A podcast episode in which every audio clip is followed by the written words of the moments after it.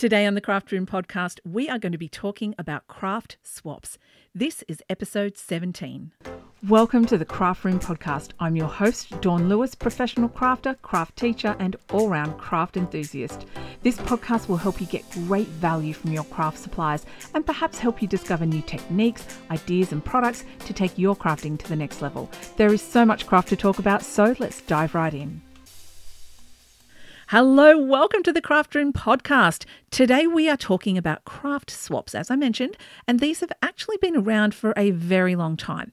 Personally, I've been doing them for probably 15, 16 years, and today I thought we would talk about what a craft swap is, different styles and types of swaps that you can join, what you can do to be a great swap participant, or a great swap host. I'm also going to talk about a few of the pros and cons because when you join a craft swap, there are some things that you need to be aware of. My very first official craft swap was when a friend of mine introduced me to an Australian Yahoo group. Yes, we are talking pre Facebook, that was called Oz Swap Till You Drop. I think I've mentioned it in previous episodes. I loved this group. It was my complete obsession, my homepage when I turned my computer on.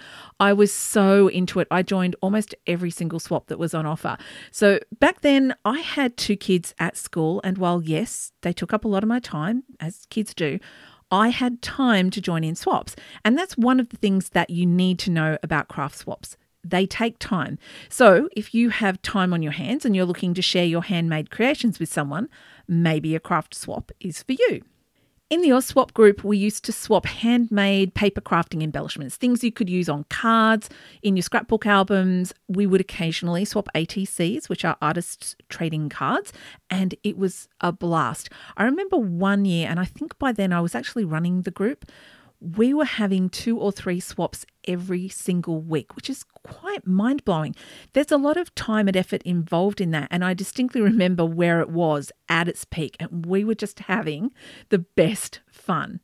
Around about this time, joining in an online craft swap was a really popular activity, but all of the big groups and swaps that I'd been reading about on the forums online, like Two Peas in a Bucket, oh, there's a blast from the past, they were all based in the USA, and shipping overseas for swaps was really expensive and it was a hassle for the host. You had to arrange a PayPal thing for return post.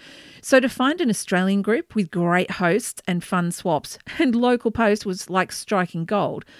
But I don't know if you've noticed this crafts go in cycles, and our scrapbooking cycle really was coming to a bit of an end as participants in the group, as members, our kids were getting a bit older, and the older kids get, the less photos you take, the less firsts there are to document, and sometimes scrapbooking is just for a little while, not forever. So, a lot of us were coming to the end of our scrapbooking run, and one by one, people began to drop out of the group. Facebook began to take over, and then one fateful day, someone hacked my Yahoo account, posted something incredibly inappropriate, my account was closed and sadly the group was lost. But by then, we were barely doing any swaps and most of us had moved on. However, that group was a very important part of my life. I have so many awesome memories of OzSwap and so many beautiful pieces that maybe one day I'll get around to using in my albums. I swear I am going to go back to scrapbooking. I have a ton of ideas. I also have some amazing friends that I met through that group. Now, when it comes to swapping, there are a few different styles, and OzSwap is an excellent example of a group swap style. Sometimes I still run swaps, they're a little time consuming, but I try and run three or four a year, sometimes cards, sometimes card fronts, sometimes ATCs. If you check over on the blog today, you'll find a link to information for the new swap that's now open for sign-ups for Australian swappers. I will link to that in the show notes as well for you. If you're looking for the full transcript from today and all those details and some pretty pictures and stuff, you can find that at dawnlewis.com.au backslash podcast 17. If you are listening to this later down the road and you think, oh, oh, I'd like to join a swap in Australia, Go check out the link to see if there is a current swap open or coming soon. But the best way to get that information is to sign up for my email newsletter. There's a link for that as well. If there is a swap happening, you bet I am sending an email out to everyone to let them know, and it will have the word swap in the title. So that way you can just open the emails that you're interested in. So, in a group swap, the host sets the theme and the rules of the swap. They keep everyone on track and they handle every single swap item that is sent in. Everybody who joins up makes multiple identical items which are packed and sent to the host. The host then swaps everything around, repacks them, and sends a fantastic variety pack back to everybody. So there's a few reasons why group swaps are great. Sure, you are making multiple items, but you also receive multiple items from all the different swap participants. And that is fantastic because one of my favorite things about swapping is that I get to see products techniques, color combinations, and, and things maybe I would never have thought of or heard of before. I actually learned a lot from swapping, and I dare say a lot of other people in swap groups who've really participated a lot have done as well. I actually remember my friend Linda, she was an incredibly enthusiastic crafter and a very keen swap participant. I have her very first swap item in my personal collection and her very last swap item. And the difference between them is mind blowing.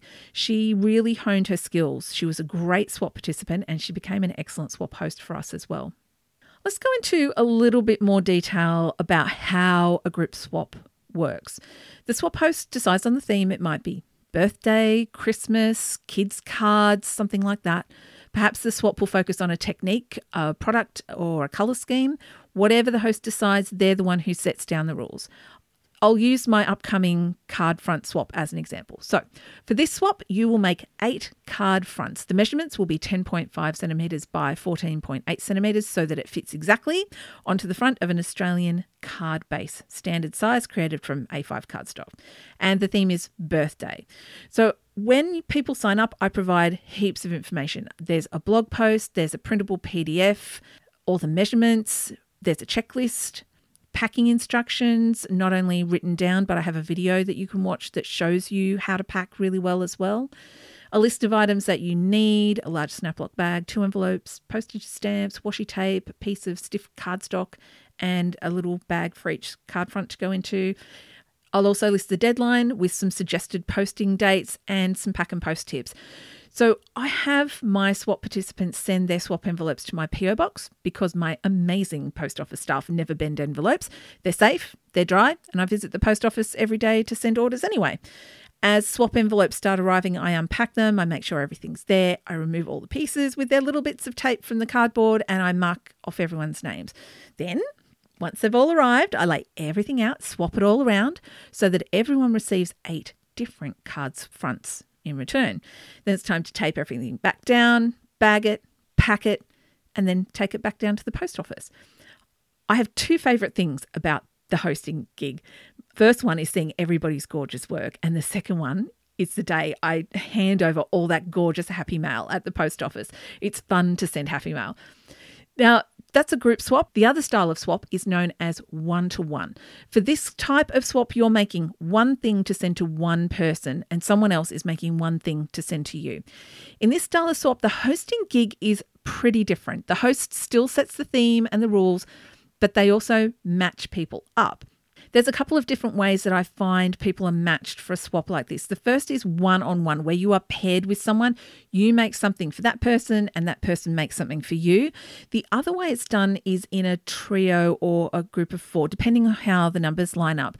But let's say it's a trio where I'm making something for Tanya, Tanya is making something for Sally, and Sally is making something for me. I actually prefer this small kind of grouping method because there's a little bit less pressure when you're making for the person who's making for you, it can be a little bit nerve wracking. I mean, I get a little nervous anyway because I can't help but wonder if they're going to like what I'm making them, knowing they're making something amazing for me, but doing it in that sort of different way, the little trio way, I don't know, it just takes a little bit of pressure off because you know that the person you're making for isn't actually making for you, they're making for someone else. So I kind of like this one. My mind plays less tricks on me. In one to one, instead of making a bunch of identical things, you're actually only making one thing, sending it to one place. Now, to be fair, in a group swap, you're only sending one envelope to one place, but you're making multiples to put in it. At this point, I think we should talk about how to be a good swap participant because it does lead into talking about some of the pros and cons of being involved in a craft swap. Number one, and there's a reason this is number one, it's very important read the information the first thing you can do to be a great craft swap participant is to read every single detail the host sends you. Read it, reread it, print it, highlight the important parts, mark dates on your calendar, and please follow the instructions. They have been laid down for a variety of reasons. And this advice is solid. It doesn't matter if you're in a group swap or a one to one swap, this is the same advice for both. For my swaps, I go into a lot of detail, and it's not because I have no faith in my swap participants, not at all. It's mostly so that I can save you money on post and keep your gorgeous handmade swap items as safe in transit as possible. I have been involved in swaps for a long time, over a decade and a half. I have posted many a swap and I have hosted many a swap. I've seen how much a swap can cost to post if you don't pack it correctly. The instructions that I send out are going to help you pack your swap in the most efficient way so it doesn't cost you an arm and a leg to post. I used to run heaps of card swaps before Australia Post put the price of stamps up to a dollar each here in Australia. Every card needed to have an envelope included with it, and this made swaps heavy and bulky. And after the stamp price rise, swapping became less affordable. So I made some amendments. For example, now instead of full size card and envelope, we do card fronts. You make a panel that it can be stuck onto a card base. It's the ultimate quick card. It is a lot cheaper and a lot more efficient to post. If you have participated in swaps before, you may have noticed each host may have a different way of doing things. This is why it's important to read all of the information carefully. Some hosts may need you to check in, and some may be strict with deadlines, and others might be more flexible. Number two, communication. If you need to drop out of a swap, if you're going to be late, if you need to change something, just let the host know. You are not in trouble. One of the downsides to being a grown up is that sometimes life gets in the way of the fun stuff, more often than we would all like, I am sure. There are a few reasons why the host needs to know. If it's a swap that relies on numbers, like an ATC swap, which is a grouping of nine, and someone drops out, a replacement needs to be found. So if you know that you're not going to be able to complete and send your swap on time, let the host know as soon as you realize that so they can put out a call for someone else to join or create pieces themselves to fill that spot. Likewise, if you're going to be late posting, the host needs to know so they can make the call. Do they wait for your swap or not? So while we know stuff happens, if every other swap participant has sent their items in on time, it's not really fair to make them wait for the person who hasn't met the deadline.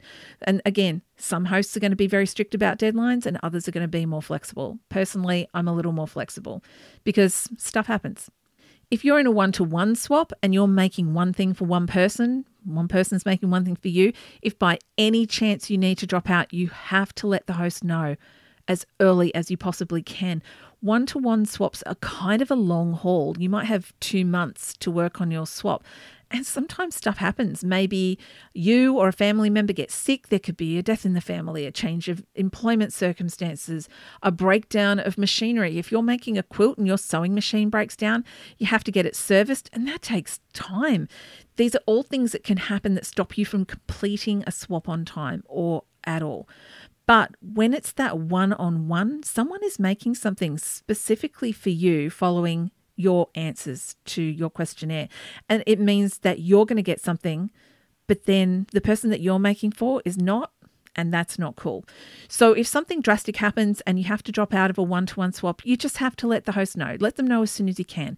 They can arrange someone to fill your spot so that the other person doesn't miss out. And it's likely that if you don't send something, the host may arrange it so that your replacement receives the item that was going to you, which I think is fair.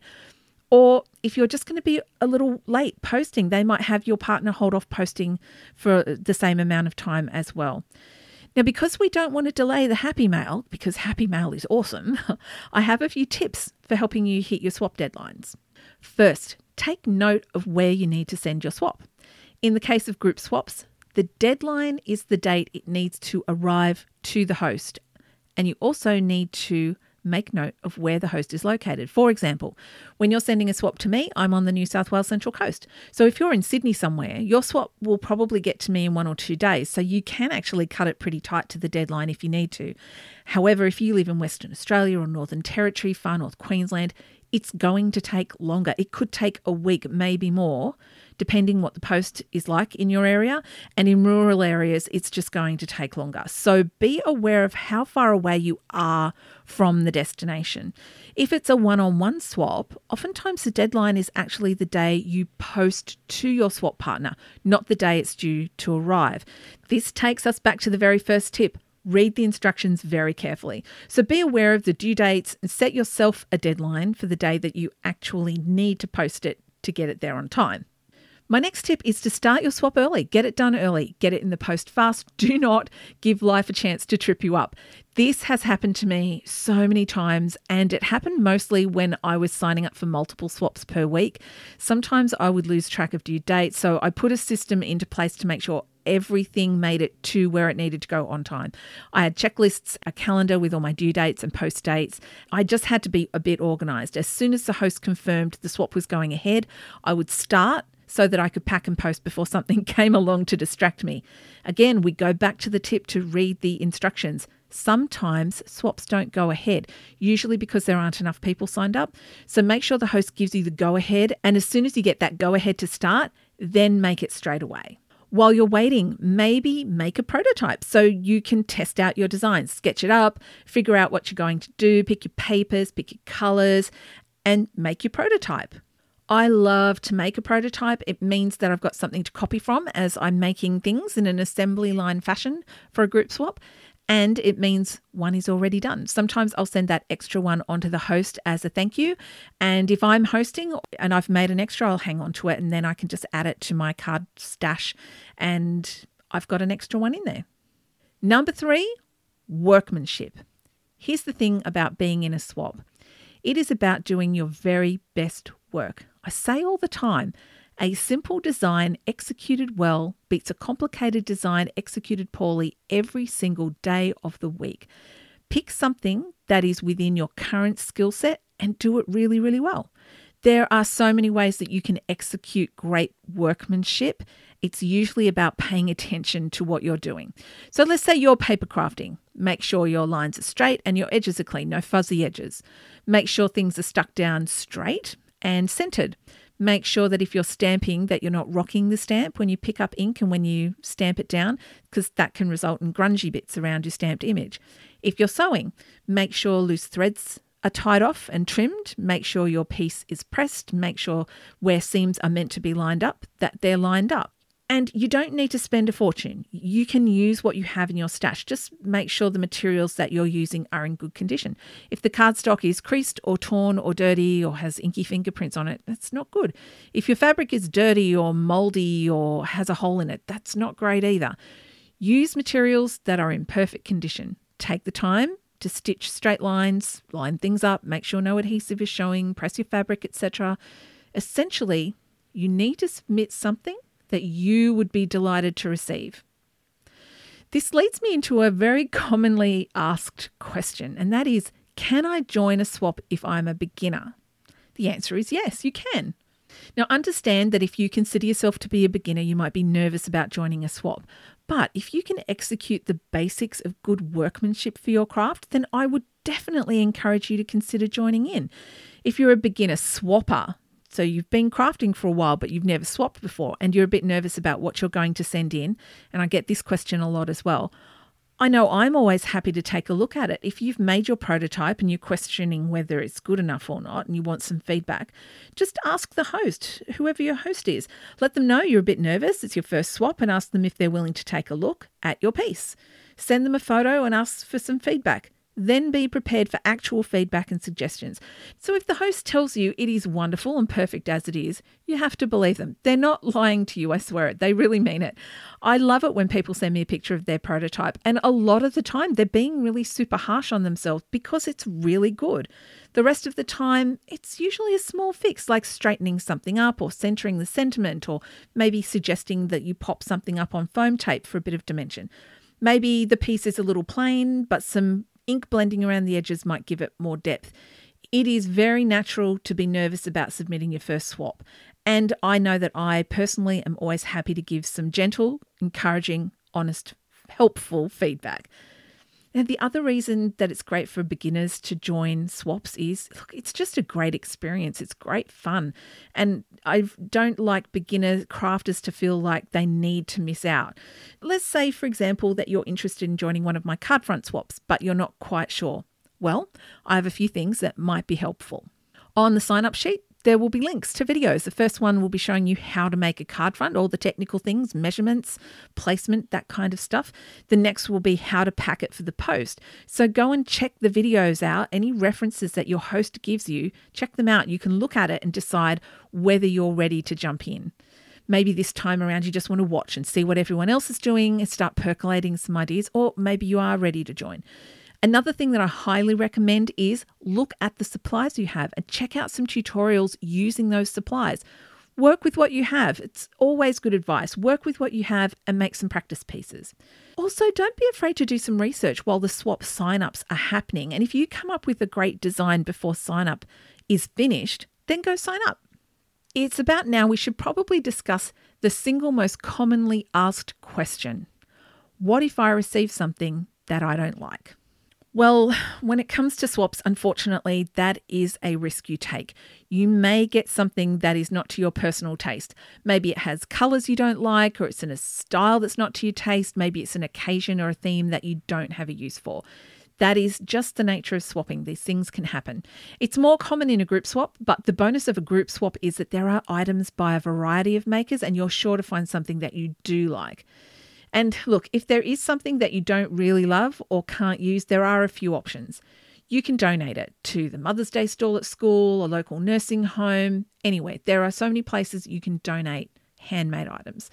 You could set up a little box on your sideboard at home or on your desk at work. If you're having a crafty day with friends, let them know they can take things from that box if they like it or they have a use for it. Same for work. Let your work colleagues know that they can just grab a card from the box if they need one. Bam.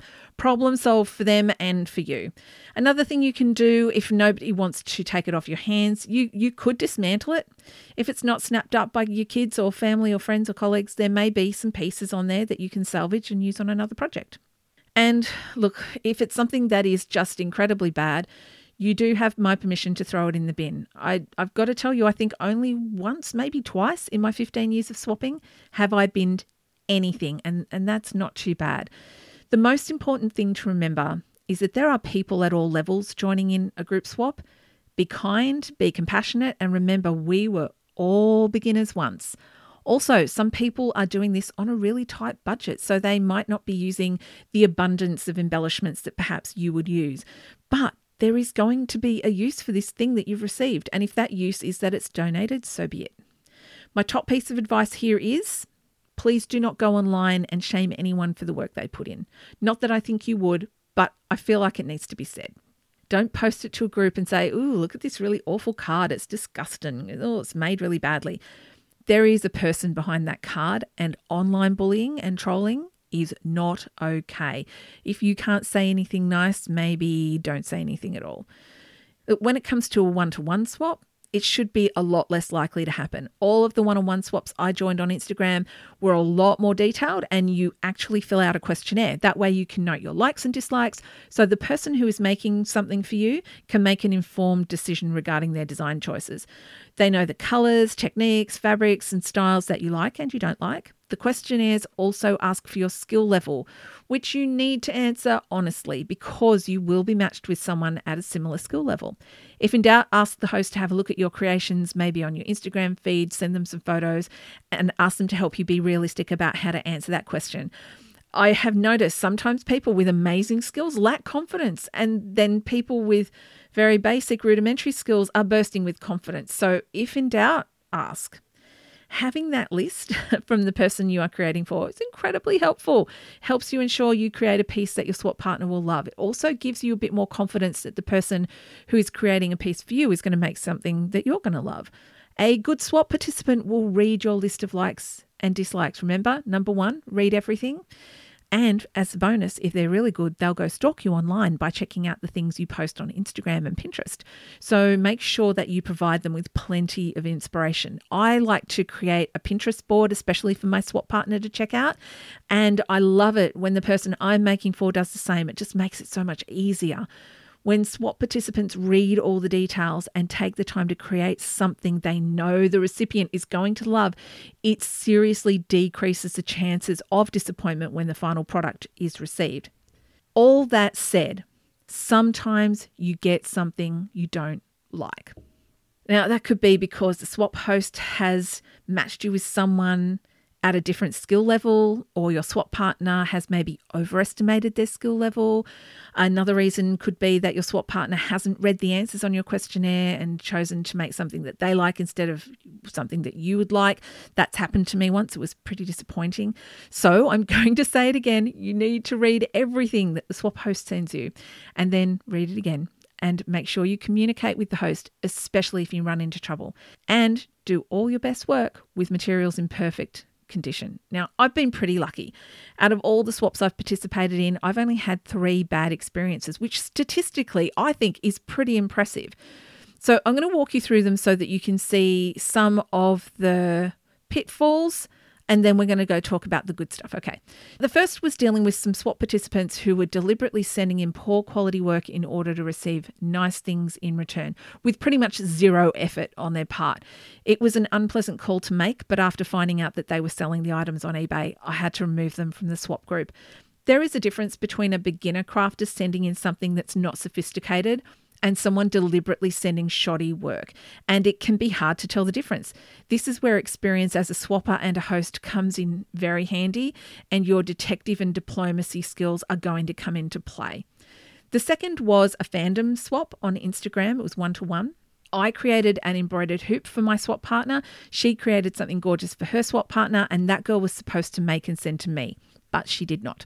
She received a beautiful handmade piece and I received nothing. This is another scam people run, joining a swap with no intention of ever sending something, only receiving. This is why hosts should be asking for progress shots and participants need to send them. That request is there to protect swap participants from this very scam. Now, sometimes it is a scam, it's deliberate, but other times the person had something go wrong but didn't communicate with the host. Maybe they got embarrassed, they thought it's too late to fix it. This is why communication is important. When someone misses out and receives nothing after putting in weeks of work creating for someone else, it's really upsetting, it's, it's distressing. The third time was a bag swap on Instagram. In this instance, I did receive an item.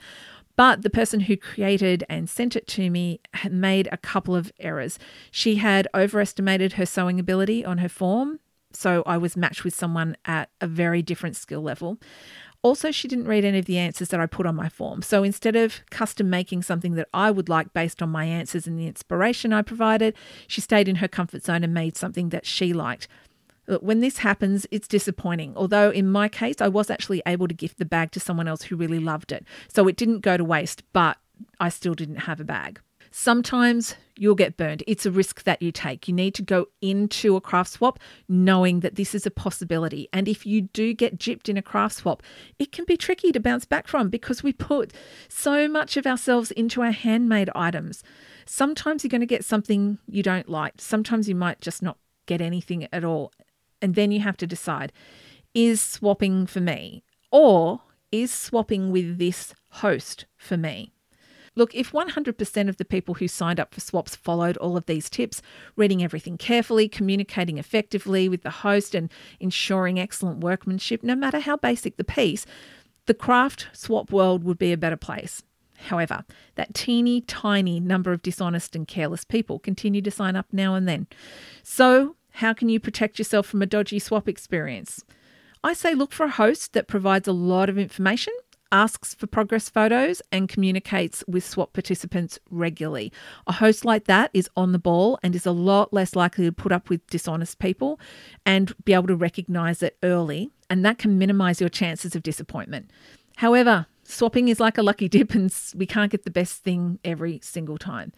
So, we've talked a lot about being a good swap participant and how there is some responsibility on the hosts to make it a good experience for everyone. So, I think this segues nicely into how you can be a good swap host. Okay, if you are hosting one of these one to one swaps on Instagram, there is a big community of swap hosts and they share information. Last time I checked, there was a blacklist actually, and it was huge. People who were deliberately turning in poor work or just not turning in anything at all, signing up under multiple accounts, getting nice things, not sending anything. People who did really shoddy stuff, they were all on this list. So if you're hosting a swap, reach out to other swap hosts and network with them to protect your swap participants.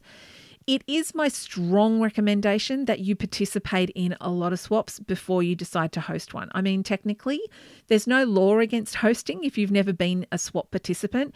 However, it is extremely beneficial to understand how the swap process works as a participant before you host one. It's just good common sense. Now, if you have a friend who's been a swap host, have them walk you through it. Save the information that hosts send you as a swapper and use it as a base for setting down your own hosting parameters. You need to cover all bases, set down rules that protect your participants, and stick to them, even if it makes the bad guys unhappy.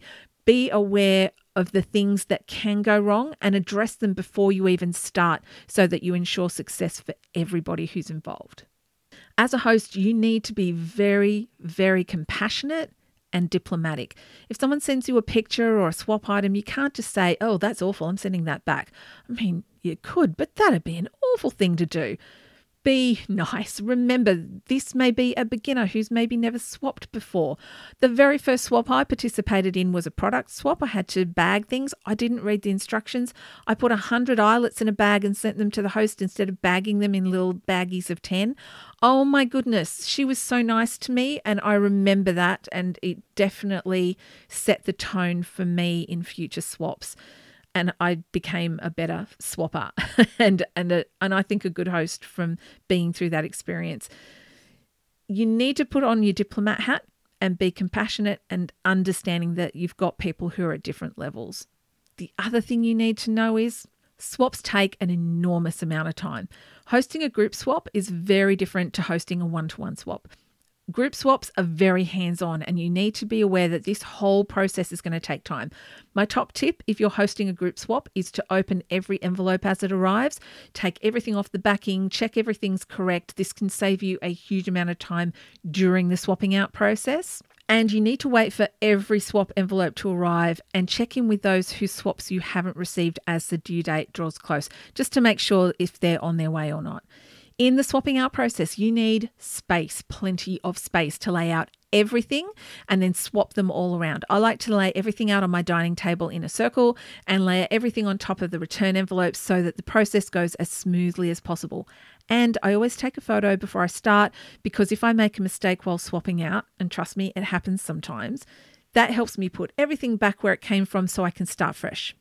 If it's a really, really big swap group, I may split it into two or three lots just to make the process less confusing. Once everything's been swapped out, the repacking begins. So all of those pieces need to go back onto the backing cardstock, into the bag, then into the return envelope. Before you seal it up, you've got to check does it have sufficient post? If you need to, add the spare stamp. If you don't need to, pop that spare stamp back in. Then you can seal them all up. But a word to the wise never trust the envelope adhesive, always tape it up. You may also need to put a return address on the back of the envelopes before you post them. I'm not sure why, but people usually forget to do that. Then you can put everything in the post and you're done. Ah. Now, if you're hosting a one to one swap, it's a very different situation because you never physically handle the swap items. They go directly to the recipient because it's just one person sending to one person but you're still going to have a lot of things that you need to do. You should be asking for progress photos and making sure you get them. If you have a large group, this is going to be time consuming. And if you get anybody who's not posting or sending those progress shots, not responding to messages, then you've got a decision to make. It may be prudent to get in touch with the person who's making for the non responding swapper and just have them hold off sending to that person. You could go so far if you realize this person's just not going to send to redirect the item that's being made for them to go to the person that the non responding swapper was making for. That way, nobody misses out. I do highly recommend a spreadsheet and setting reminders in your calendar so you can message everybody and check them off when they've hit their deadlines. You need to be really organized if you're going to be a great swap host, and I can't stress enough how important good communication is. There's another question that I'm asked, and this is one of the pros of swapping. Does it cost anything to join a craft swap? And the answer is no, swapping is a free activity. I have never, not in 15 years, met anyone who's charged a fee to join a swap group. It's something that hosts do out of the love for the craft and for their community. It's usually people who are super organized who love to host them, people who like spreadsheets and lists and coming up with fun activities and being the group coordinator. Now, while it doesn't cost anything to be a member of a swap group or join a swap, there are some expenses involved. The first is the materials that you use. Now, you don't have to go out and buy lots of new stuff, especially to make your swap. You can absolutely pull things from your stash, assuming you've got things that are suitable for the theme or for the person that you're swapping with. Pull things from your stash. Just make sure that they're in good condition. The other expense you'll come across is postage. In a one to one swap, I've sent mini quilts and hoops to people in America, and I've had to send them as a registered parcel. Hosts will always insist on registered because it needs to be tracked, and you should send a photo of the parcel with the tracking on it to the host. So I snap a pic on my phone just before it goes at the post office. Now, thankfully, group swaps are usually smaller items and local post, therefore much cheaper. It is usual for you to pay the postage to the host as well as return post. We don't want our hosts to be out of pocket financially because they're the ones who are facilitating the fun free activity that we get to participate in, and they're already donating a lot of hours of their time. The last question that I have been asked is Dawn, why do you love craft swaps so much? Well, there are so many reasons. Sometimes I choose to join a practical swap. One of my favourite practical pieces is a needle book. Uh, the one that this girl made for me has a cross stitch Wonder Woman on the front. I use it all the time. Card swaps are also super practical. It's just, it's so nice to just make one card, even though I'm making it eight times, but then have eight different cards to add to my card box. So I've got a bit of variety in there. But other times, maybe it's not so practical, like an embroidered hoop or a mini quilt. I mean, you can't exactly keep warm with a mini quilt. But oh boy, they're really fun to look at and they're going to look amazing on the wall when I move into my new office. But I think the biggest reason that I enjoy swapping is because it is a fun way to physically connect with people in an online community. I have all these amazing online friends, some of whom I have never met in real life, and some who I have, and they're my very best friends. So it is fun to participate in a swap with them and receive something that they made, especially for me. It really is very special. Thanks so much for joining me in the craft room today. You can find links and other information about today's episode in the show notes. And if you enjoyed this episode, please consider sharing it with a friend or leaving a review on iTunes or Stitcher. I'd really appreciate that. I do hope you have a very crafty day, and I will see you next time. Bye for now.